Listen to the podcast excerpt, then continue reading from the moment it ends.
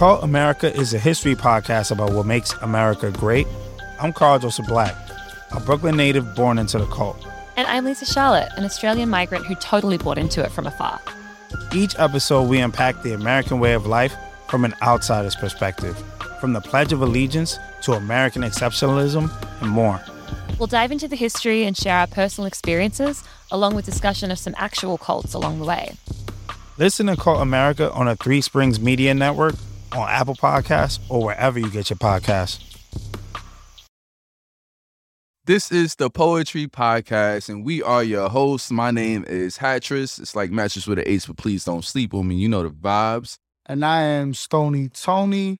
I quit my job, y'all. As we should. We should we should clap it up because when people say that, first thing is like, oh damn, like, you know what I mean? It's kind of like a negative reaction or a head snap back or like Yeah. I have raised the eyebrows, but we should be celebrating when I'm tired of working for the man. I'm gonna be honest with you. I'm I'm, I'm living like Tommy from Martin right now. Like, you know, Tommy ain't got no job.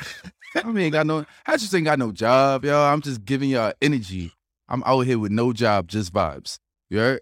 so you're giving us 110 percent of hatches here, right here. all of Podcast. all of me, you heard. But now, on, on a serious note, I, I I quit my job knowing that I had a little cushion because you know I have a son and you know I have a family, so it's like I can't just make those those that was type of. definitely a tough decision. But it was best for my mental health. It was best for the happiness of my family, and I feel free and like I can give my other creative projects more space and and like time and dedication. Because all we need is time, bro. Like so, it's like when you working for other people making their corporation millions and millions of dollars. Like you got to take a step back and and figure out what you leaving for your family. Yo, hat. So What is poetry to you? Poetry to me is creating visuals for all the things I see in my head. Like from the moment I wake up out my bed to the second I lay down to rest is all about creating. What about you? For me, poetry is liberation. It's the unshackling of chains for you, those before you, and our future generations. Poetry is legacy. The things you leave your seeds so that they can be whatever it is they want to be. This is the poetry. So what, what was what was like what was like this is this is it moment? You know what I mean? Like, all right, that's enough. Like, cause everybody gets the whole like rat race. Nobody wants to be Yeah. confined to something that they're not passionate about. But what was like the I right, I've had enough. Yeah, yeah. Not mm. truthfully, I've I've been done with my job since 2019. I think COVID gave them more time with me because I was able to work from home and stuff like that. But like I, I was working for a, no- a Jewish nonprofit that you know didn't appreciate the work that I did and kind of like yellow taped me in so that I couldn't really do my job effectively, and I just wasn't with it. So they told me we had to go back into office by July 12th. I slept on this decision because like I went to sleep thinking about putting in my two weeks. I woke up thinking about putting in my two weeks, and I was like, all right, this is this is time for me to go. I'm out of here, and that's just what it is. So you put work for your job, Hattress. uh, for- From what I know, you worked in the workforce, and the workforce is your your your your ability to to help others become employees for other places. Yeah. Which is ironic enough in this conversation that you you know you, we're talking about quitting the system, but your job was to actually help others. Yeah, Right. I, I was I was So you had to coach. You had to coach a lot of these these. I was these, making them part of the system. That's why I felt crazy. But one of the beautiful things, so I'm a recruiter, and um, I've been in that field for about six, seven years so far. So I've built wonderful relationships with employers, and then we're also with candidates. So I just love interacting with people and like you know, changing their financial trajectory, right? Like changing their standard of living by getting them a job that they deserve and that they need. So I, I just like doing that, and I So- can do that at my life. So did they did did the people you're helping look like you?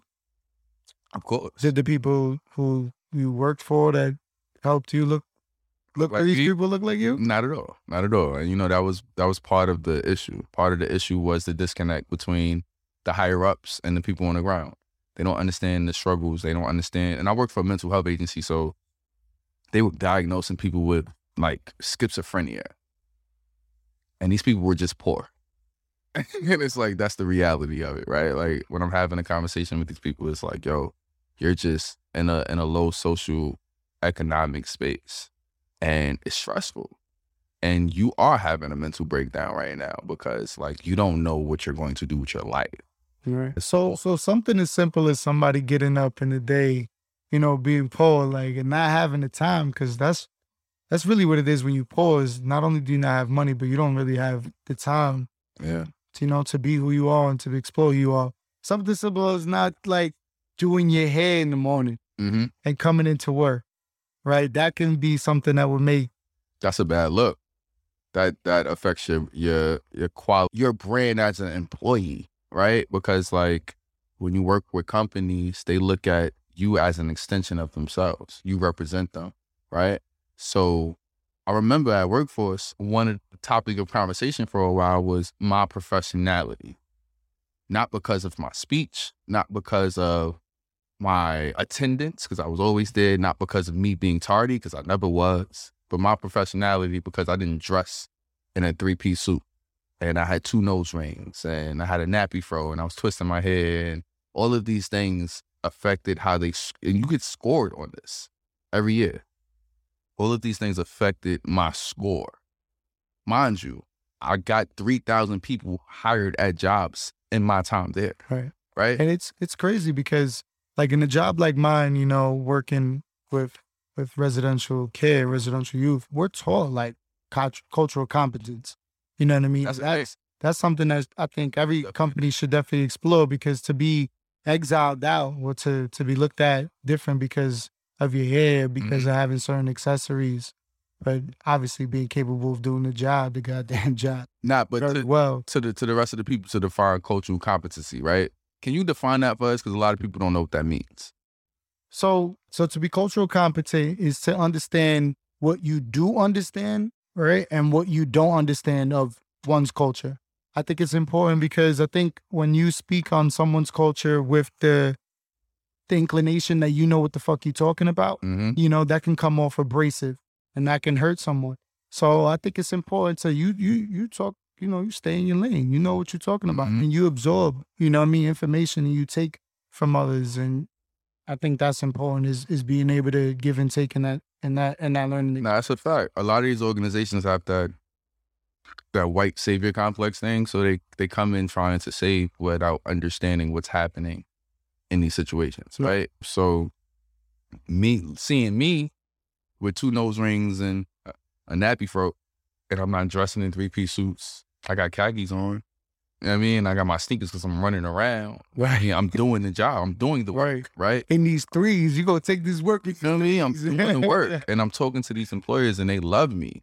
So it's like, you can't fire me, Right. but you don't like the fact that I'm excelling the way that I look. And this this is not just in the blue aspect. This is systemic. I mean, this is in schools. This is in sports. This is this is all around. So I mean, what this topic, this poem that we're doing today is called Waves. Right. Yeah. So can you kind of channel and segue where this conversation was going, how you came about with waves?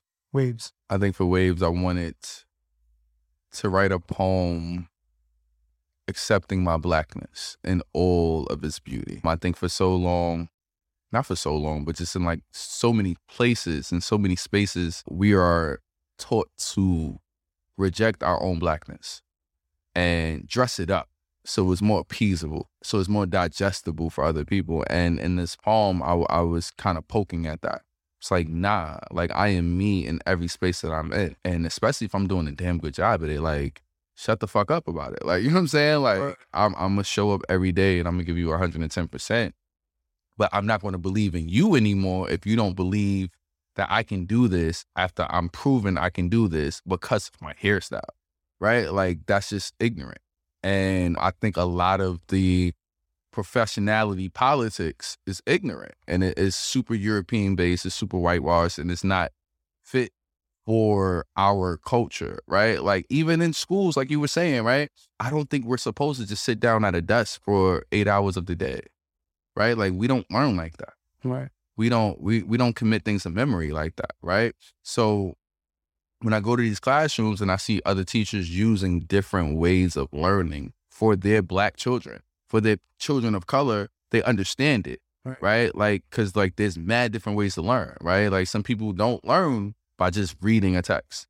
Some people need to actually practice. Some people need to stand up. Some people need to exercise while they're learning because it, there's different ways of learning. So I I'm just attacking the quote unquote like status quo when it comes to professionality and what that looks like, right? Because like all the richest people that I've ever seen don't dress in suits, right? Like Sweatpants. sweatpants, chilling. hair's not done. Outfit, said tie, no mingle. It was. So it's like I, I'm just like, yo, listen, that's this is a poor mentality, and we're gonna shake this. We're gonna this stops today. Like that's why I wrote that poem. Well, let's get into it. So I was told that I was a wild man. Cause see, my hair it didn't wave like the rest of my peers. I mean, it rippled a little bit, but it wasn't like waves on swim, so they hate on him. Nah, Um, more like it coiled in rebellion, split at the ends, laid in a way as if to say, "Beware of crossing," and no one ever read the signs. See, when I was in fifth grade. They told me that the Brillo on my head is the reason why I'm so hard headed. As if God Himself did not drape me in wool, did not label me a king, did not emblem me a lamb. See, can't you see me here? Sacrificing myself, even knowing that this death will never be a trending topic. Even knowing that no one understands the reason why I'm supposed to be here. Because when I was in high school, a girl I like told me she doesn't date nappy headed niggas as if her father wasn't a nappy headed nigga or her father's father father wasn't called a nappy headed nigga by the same people who stripped her of her own defiance. Now look at her. Docile and compliant. Hating my blackness the way she is supposed to. Because don't I remind her of everything she wished she wasn't? Don't I just explode pupils at every glance? See, ain't I so hard to look at and even tougher to touch? My reply was, I. See, my mother raised me right. But there I go, resurrecting this spirit after being crucified by my peers. See, don't she know that I be water? Don't she know that I be life? Even when I be quicksand and sinking in a pool of insecurities, can't she see just how tough you have to be to keep going and going and going when everything, including your comb, breaks on you? See, I wonder my hair is the part of my blackness I get to alter. Or why my people glorify waves as if our ancestors' lifeless cages didn't crash into bodies of water, as if the ocean is not comprised of our tears and her mother choosing to perm or straight comb her natural hair is a cure and not a symptom. See, I wonder is that what it takes to be human? Is that what it takes to be black? To be tamed? Is that what it takes to be accepted? You see, to be accepted is to be recognized by life, but why is it that to be black is to be conditioned? Hmm. To be told that you are much too wild because even the follicles of your hair break chains. See, freedom, it does not lay down neatly. Freedom does not come limited to shame. Freedom is coarse to show them that they can't colonize this land without a fight. See, when I was 20, coworkers suggested I should cut my hair because it wasn't exactly appropriate for the workspace. I told her, I'm only attempting to be myself. She told me companies don't pay you to be yourself. Master don't have you here to be human. Who told you it was okay to believe you were somebody? Who told you that you could be black without consequence? Didn't you learn from Trayvon about how the hood loves you only after you die in it? How tombstones lie more than people do? How I had to use his name just to get a couple snaps from the audience in this poem? See, is that what you want? For me to die in all my blackness? all three fifths of my entirety as if it ever mattered anyway. Just like black lives don't matter anyway, just like black deaths don't matter anyway. See, I told her I'm sorry.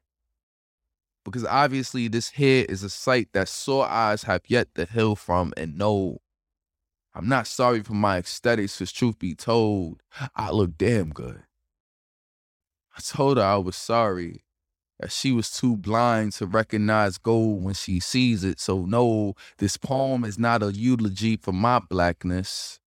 This poem is an inauguration to my wholeness. And I'd be damned if I ever part ways with myself. For anybody.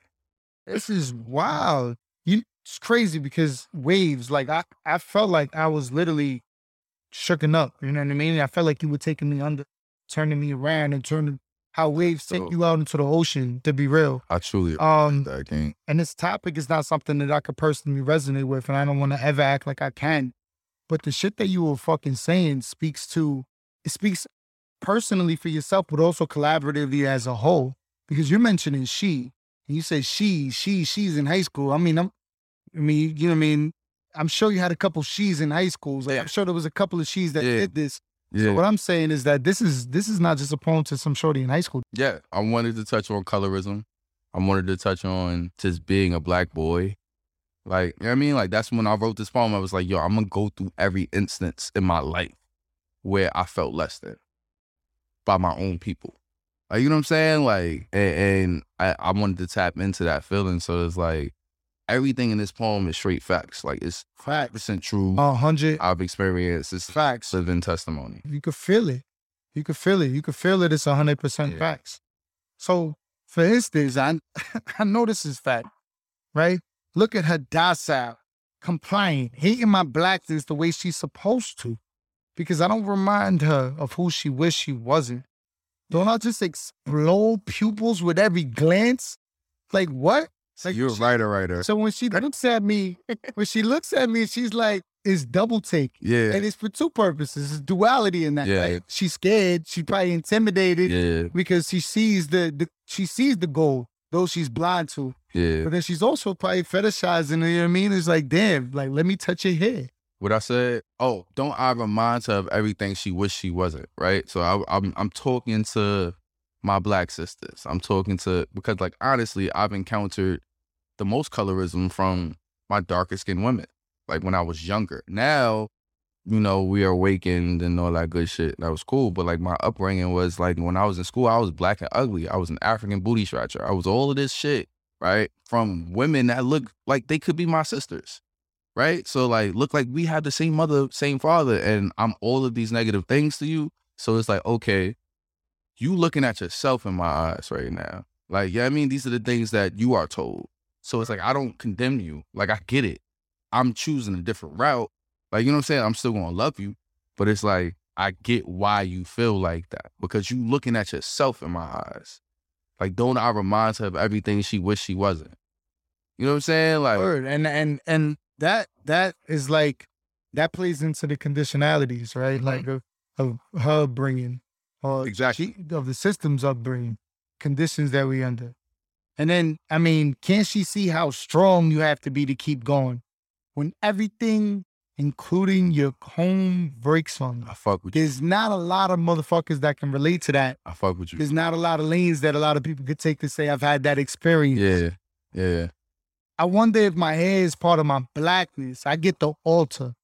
While my people glorify ways as if our ancestors' lifeless cages weren't crashed into bodies of water. As if ocean, if the, as if the ocean is not compromised of our tears. Yo, what the fuck were you doing to write that, bro? Where were you?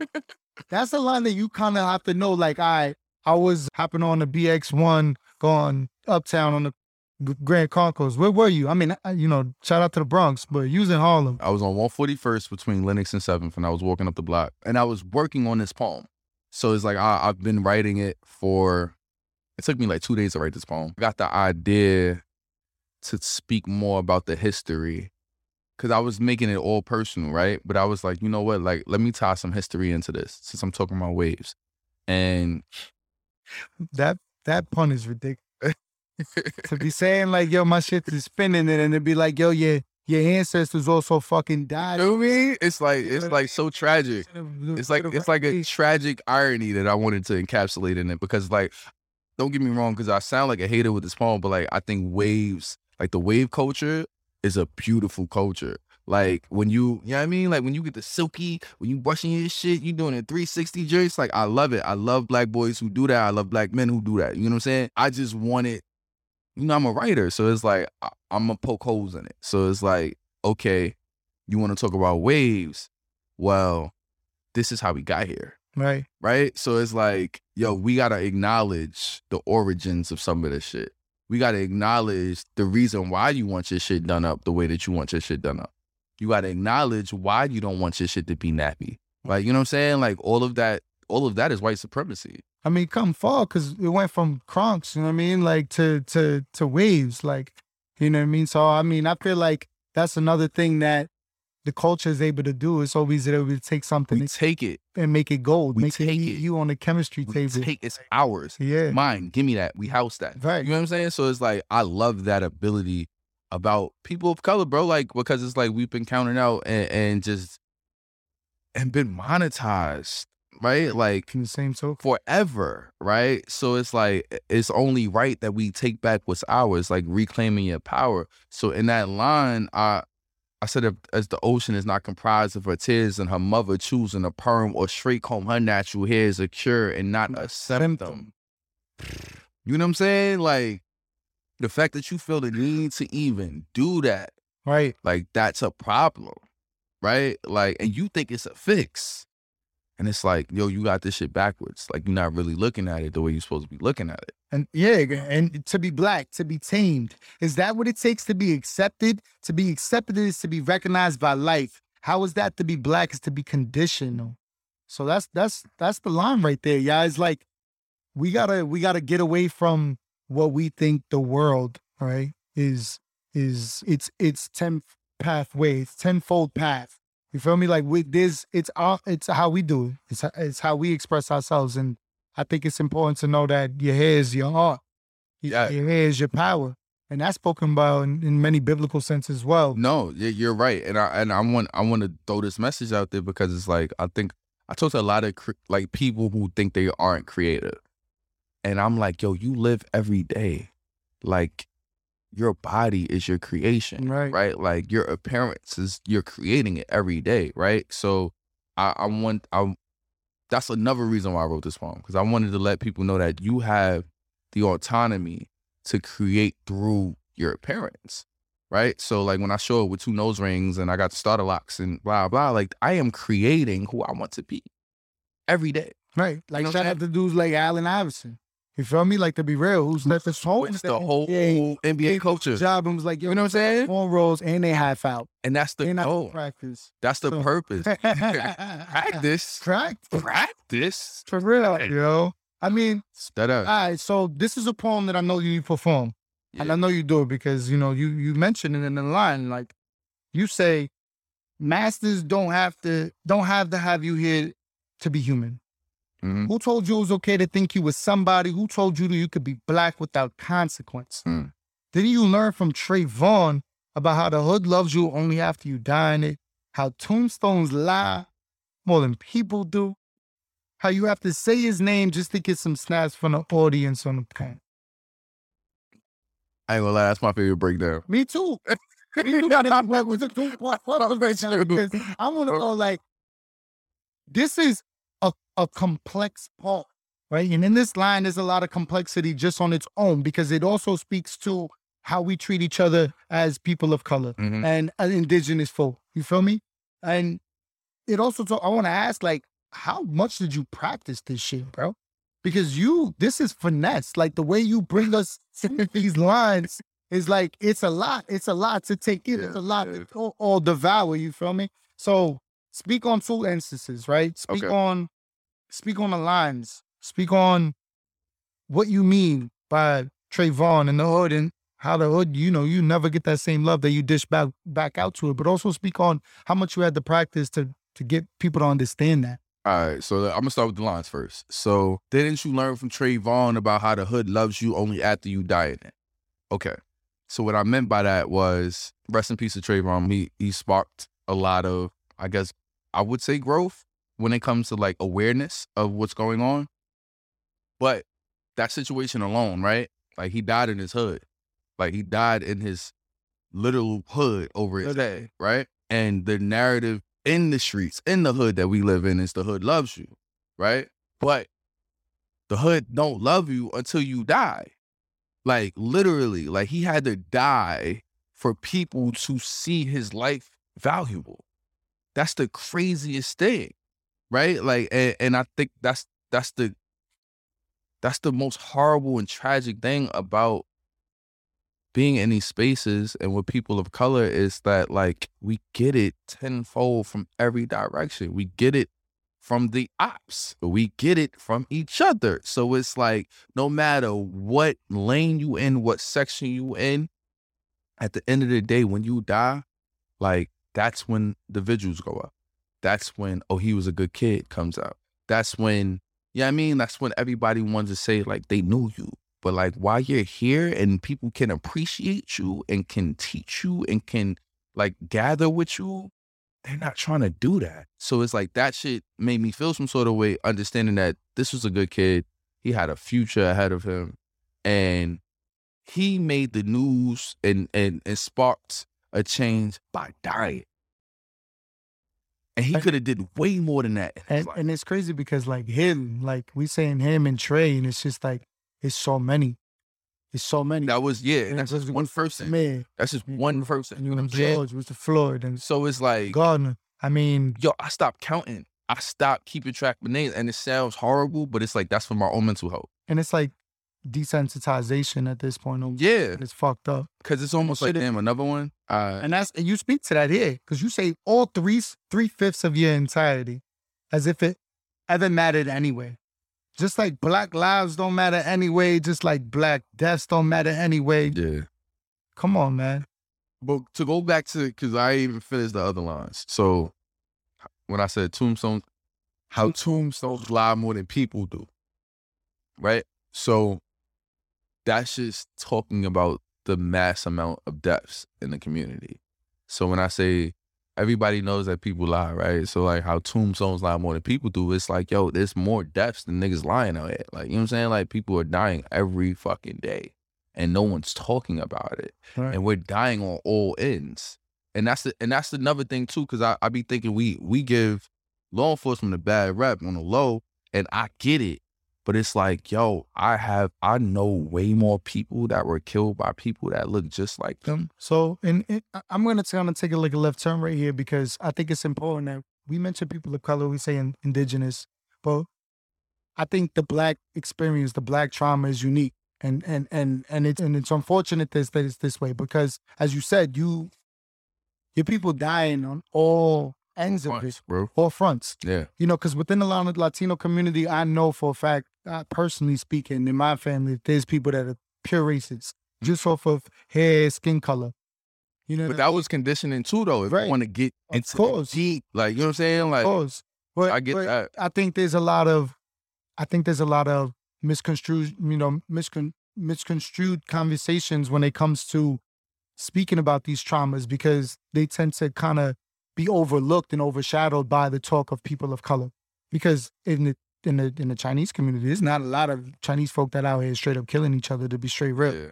You feel me? Like, and that's just how it is. And I could I can go down the list of a lot of different communities. Yeah. So I get what you're saying. I, Like, I like, think don't and ice- it goes on don't- colorism. Like, you know, this is this bend between racism and colorism and and seeing someone's aesthetic and seeing someone's appeal and kind of turning them away and shunning them away from from the community because of that shit. And it's fucked up. And colorism is a global issue, bro. So like I, I I was telling one of my friends the other day, I was like, yo, there's no place in the world I can go where I'm not a nigga. Like even as an African American. Even when I go to Africa, I'm a nigga, bro. I'm gonna keep it a stack with you because it's like I am not African, or right? So it's like to have that in your mind all the time and to operate within that. That's why I'm slowly trying to break myself out of like and get free from that right. And like detach myself from that because like the reality of it is crazy to know that like no matter where in the world I go, there is a high probability I could get called a nigga by somebody there. That's crazy. Like it's not just an American thing. Like, you know what I mean? So that's that's part of the reason why I wrote this poem to, to just just give perspective. I'm big on perspective. Like I just love to give perspective. I think one of my favorite lines in this whole poem, to be real, is something that it speaks to like the more of the power, you know, that that you own in your hair and in your appeal. And what you bring to the table is, you know, where you say like, my reply was like, right, you know, there I go resurrecting my spirit after being crucified by my peers. Don't she know that I be water? that I be life? Even when I be quicksand and sinking the pool, sinking in the pool of my my insecurities. I think that that is wild because I'm a confident ass motherfucker in every step that I take. Mhm. You feel me? Even when I'm slipping, you know what I mean? I'm extremely confident. Mhm. So I know, I know, you know, being side by side with you on this podcast, on the poetry podcast. Shout out to the poetry podcast. Shout out to the Shout out to. Three Three Springs Media. We Let's did. get a little, let's get a little for that real quick. set the ambiance. I'm a confident motherfucker, and I know you confident as well. Yeah, You know, so in this line, like, what, like, is that what you kind of going towards? Is like, no matter how much you look at me, no matter where I feel, you know I mean? I'm still on top. I'm still life. I'm still water. yeah, that's where I was at. It. I think people like us, we don't have the luxury of insecurity, right? Because the world is already breaking us down, right? So it's like if we don't get it from ourselves, from our inner being, from our inner core, we don't have it because we don't have nobody recharging us outside, right? So it's like I go to poetry spots all the time, and, and people be like, "Yo, had like the confidence that you have, like, how did you do it?" And I was like, "Yo, I made it to 32. Like, I am still alive." Right. right? So it's like at the end of the day, niggas can't tell me shit. Fact. I'm not supposed to be here.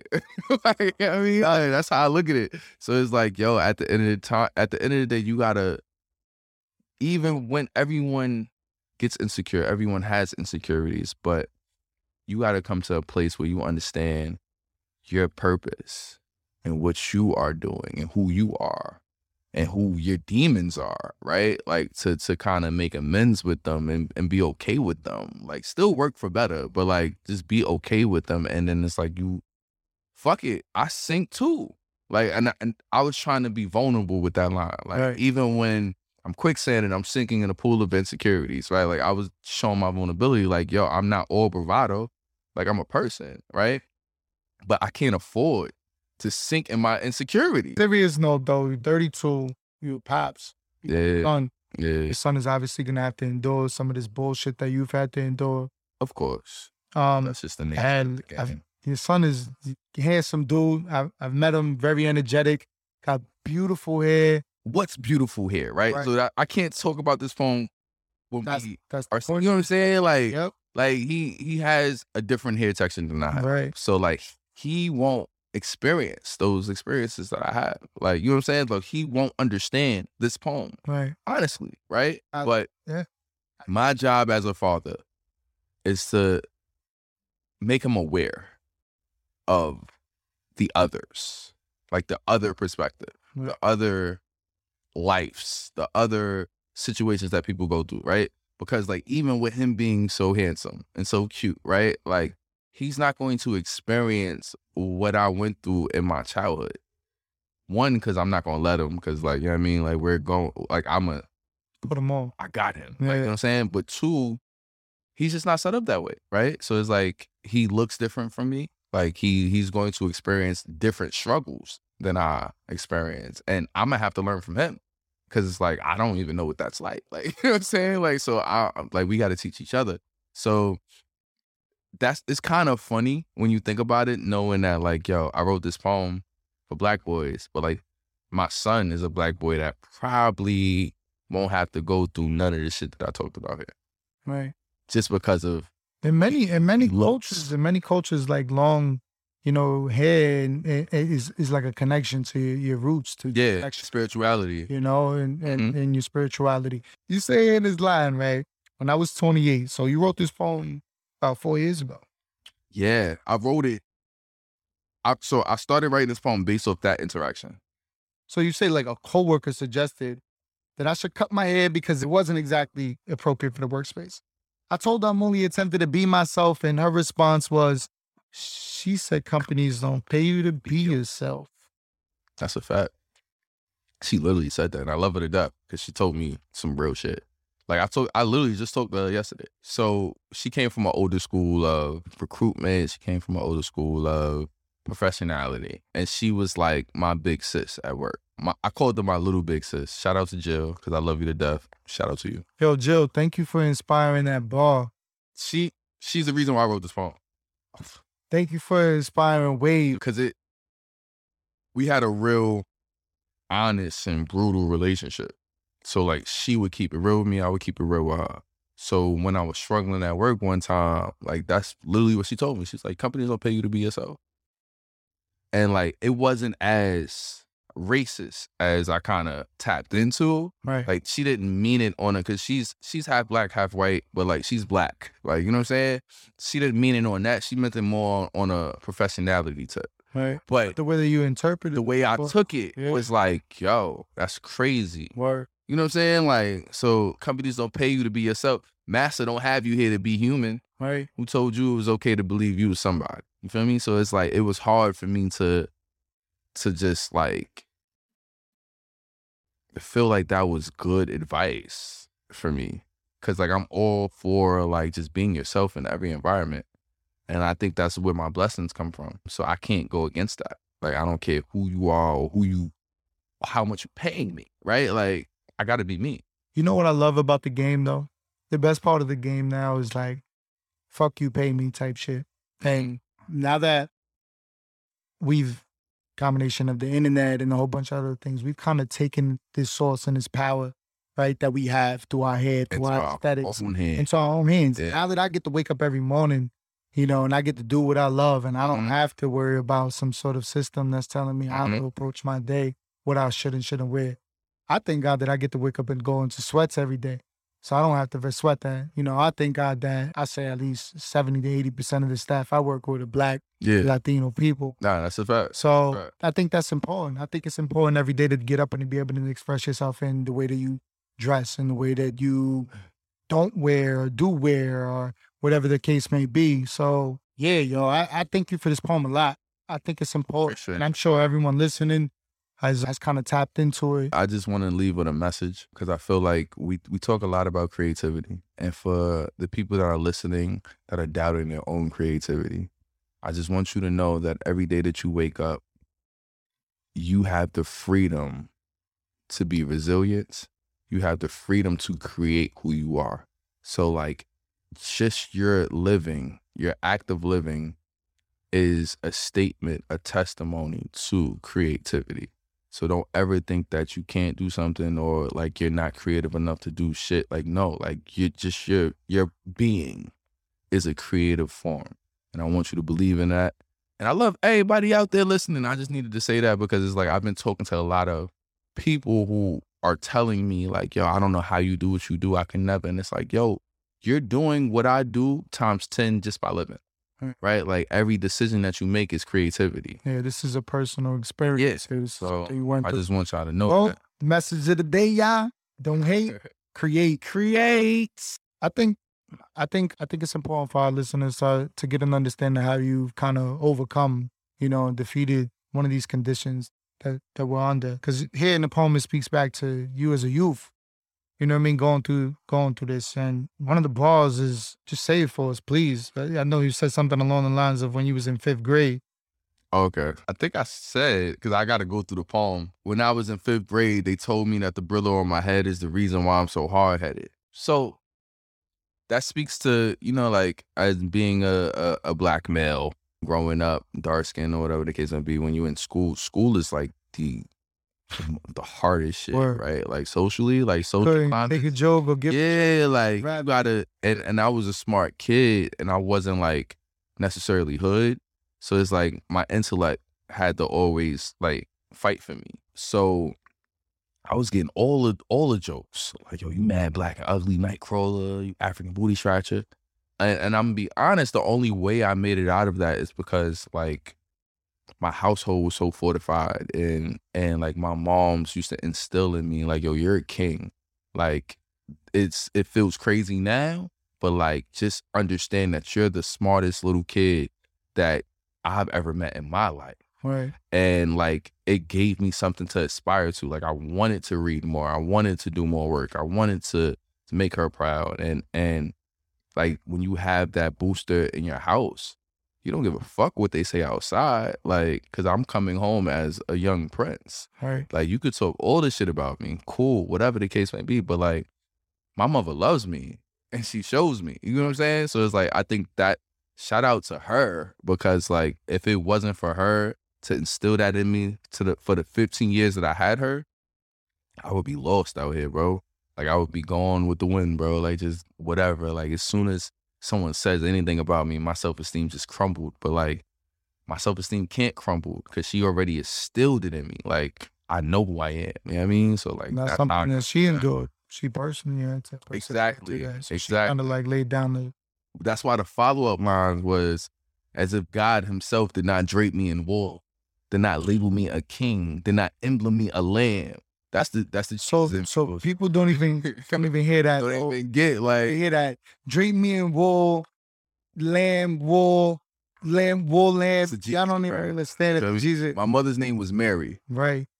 I was a son they never thought she would have. You feel me? So it's like that. I I always think like that. Like, yo, bro, I, I said in the last joint when Nas was like, yo, my mother told me you could be Christ. I wasn't old enough to hold my dick and pee right. Jesus, what is he like? Like, I really truly feel like that sometimes, bro. Right. Like, I don't know if it's an envy. I don't know what it is, bro, but I feel like we all should aspire to live like that. Not even trying to be funny, but trying to be funny. I need a meme with Jesus with waves, yeah. For real. That's crazy, Right? right? Jesus with waves. We're gonna make it the cover up. So- he, he, he gonna have a silky. Yo, that's funny, yo. So, Tone, yes, sir. what's poppin', Brody? What's the word? I'm chilling. Um, you mentioned like, yo, this wasn't your experience, but like you understand it. Can you talk to us a little bit about like why you would? Like, what what have you seen? What have you gone through that you that will make you understand that perspective? I have a beautiful sister. My hermanita is what we call her. It's my baby sister. That's an. Kiara. Yeah, nah, nah. her- Fire. I was about to say. her name is, her name is Kiara. okay.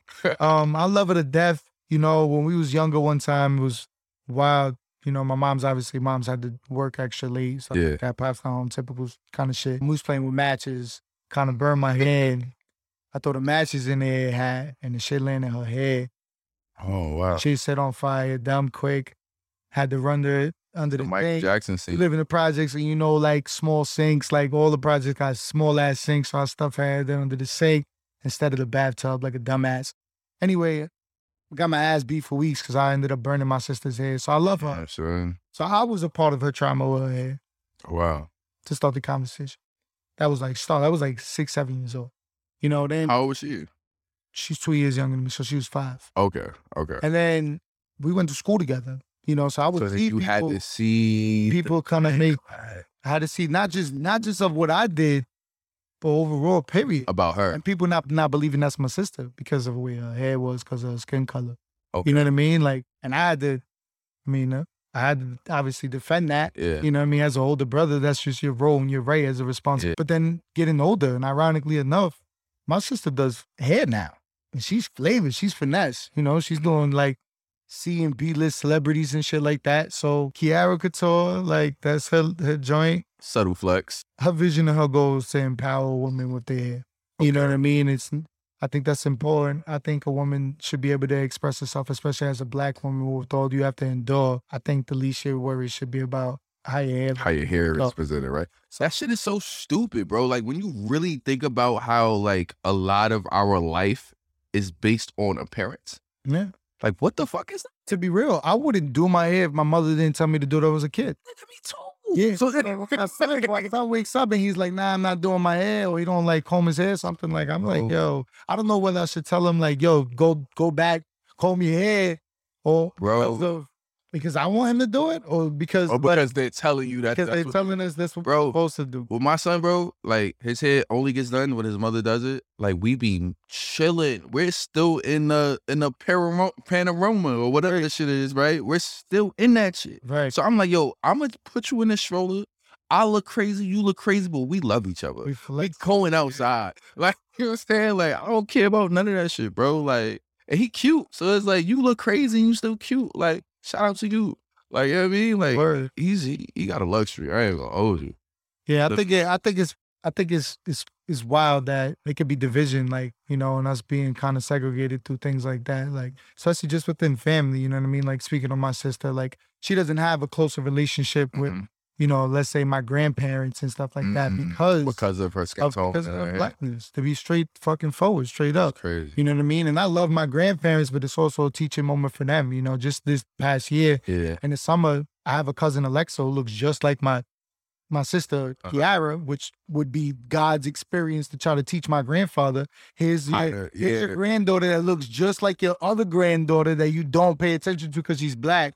You know what I mean? Like, all right, now you're gonna have to deal with this shit. So it's something that I think I don't know if it will ever kind of die out, but I love what our people have done with it. I Mhm. love what we are now in the corporate world.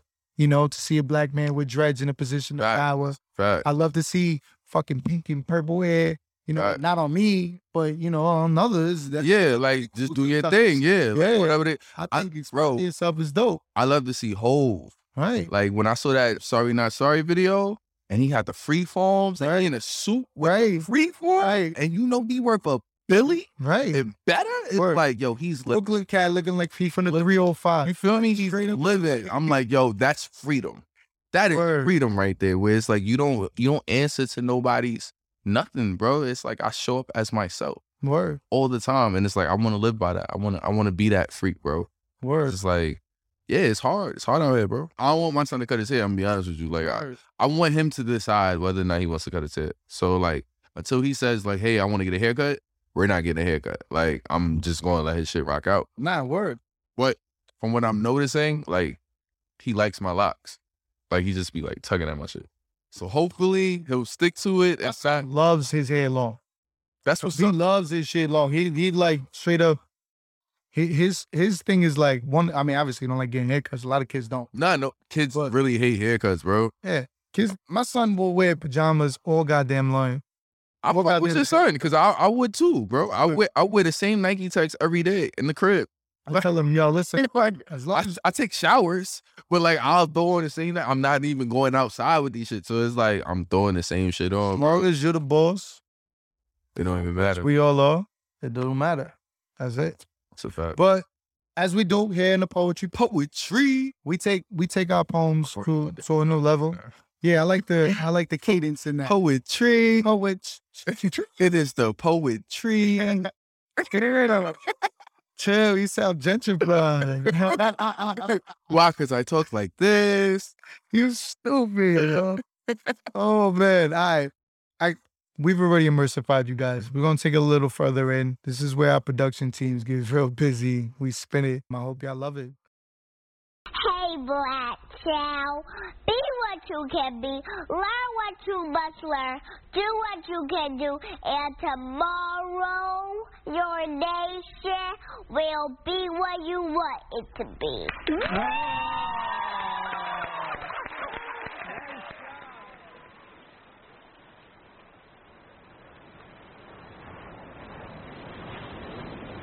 So I was told that I was a wild man.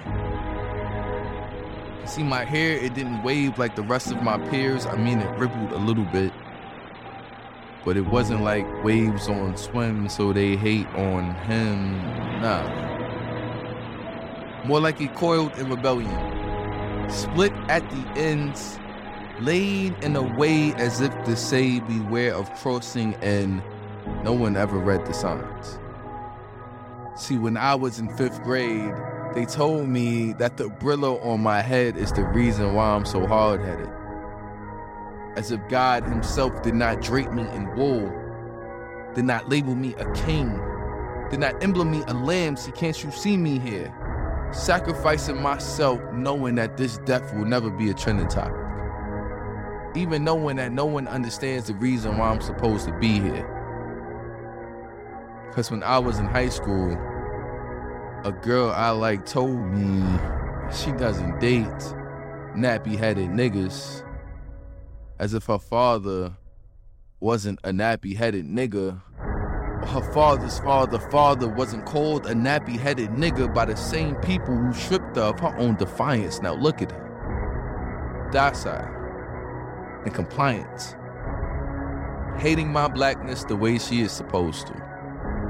Because don't I remind her of everything she wished she wasn't? Don't I just explode pupils at every glance? See, ain't I so hard to look at and even tougher to touch? My reply was, I see my mother raised me right. But there I go, resurrecting this spirit after being crucified by my peers. See, don't she know? I be water. I be life. Even when I be quicksand and sinking in a pool of insecurities, can't she see just how tough you have to be to keep going and going and going when everything, including your comb, breaks on you? See, I wonder if my hair is the part of my blackness, I get the altar while my people glorify waves as if our ancestors' lifeless cages didn't crash into bodies of water, as if the ocean is not comprised of our tears and her mother choosing to perm or straight comb her natural hair is a cure and not a symptom. See, I wonder, is that what it takes to be human? Is that what it takes to be black? To be tamed? Is that what it takes to be accepted? You see, to be accepted is to be recognized by life. But why is it that to be black is to be conditioned?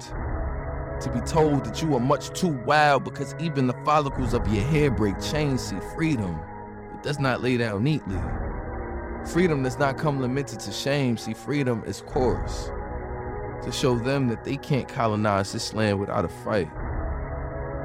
But when I was 28, a coworker suggested I should cut my hair because it wasn't exactly appropriate for the workspace. I told her I'm only attempting to be myself. She told me companies don't pay you to be yourself.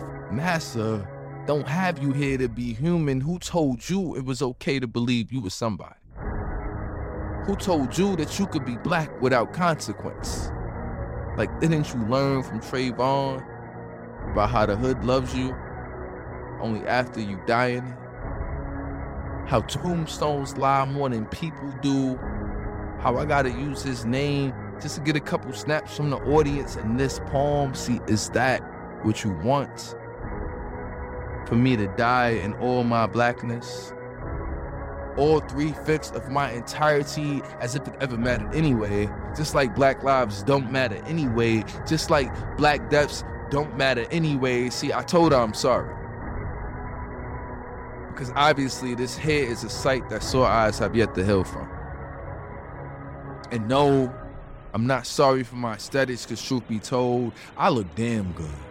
I told her, I'm sorry that she was too blind to recognize gold when she sees it. So, no, this poem is not a eulogy for my blackness. This poem is an inauguration to my wholeness. And I'll be damned if I ever part ways with myself for anybody.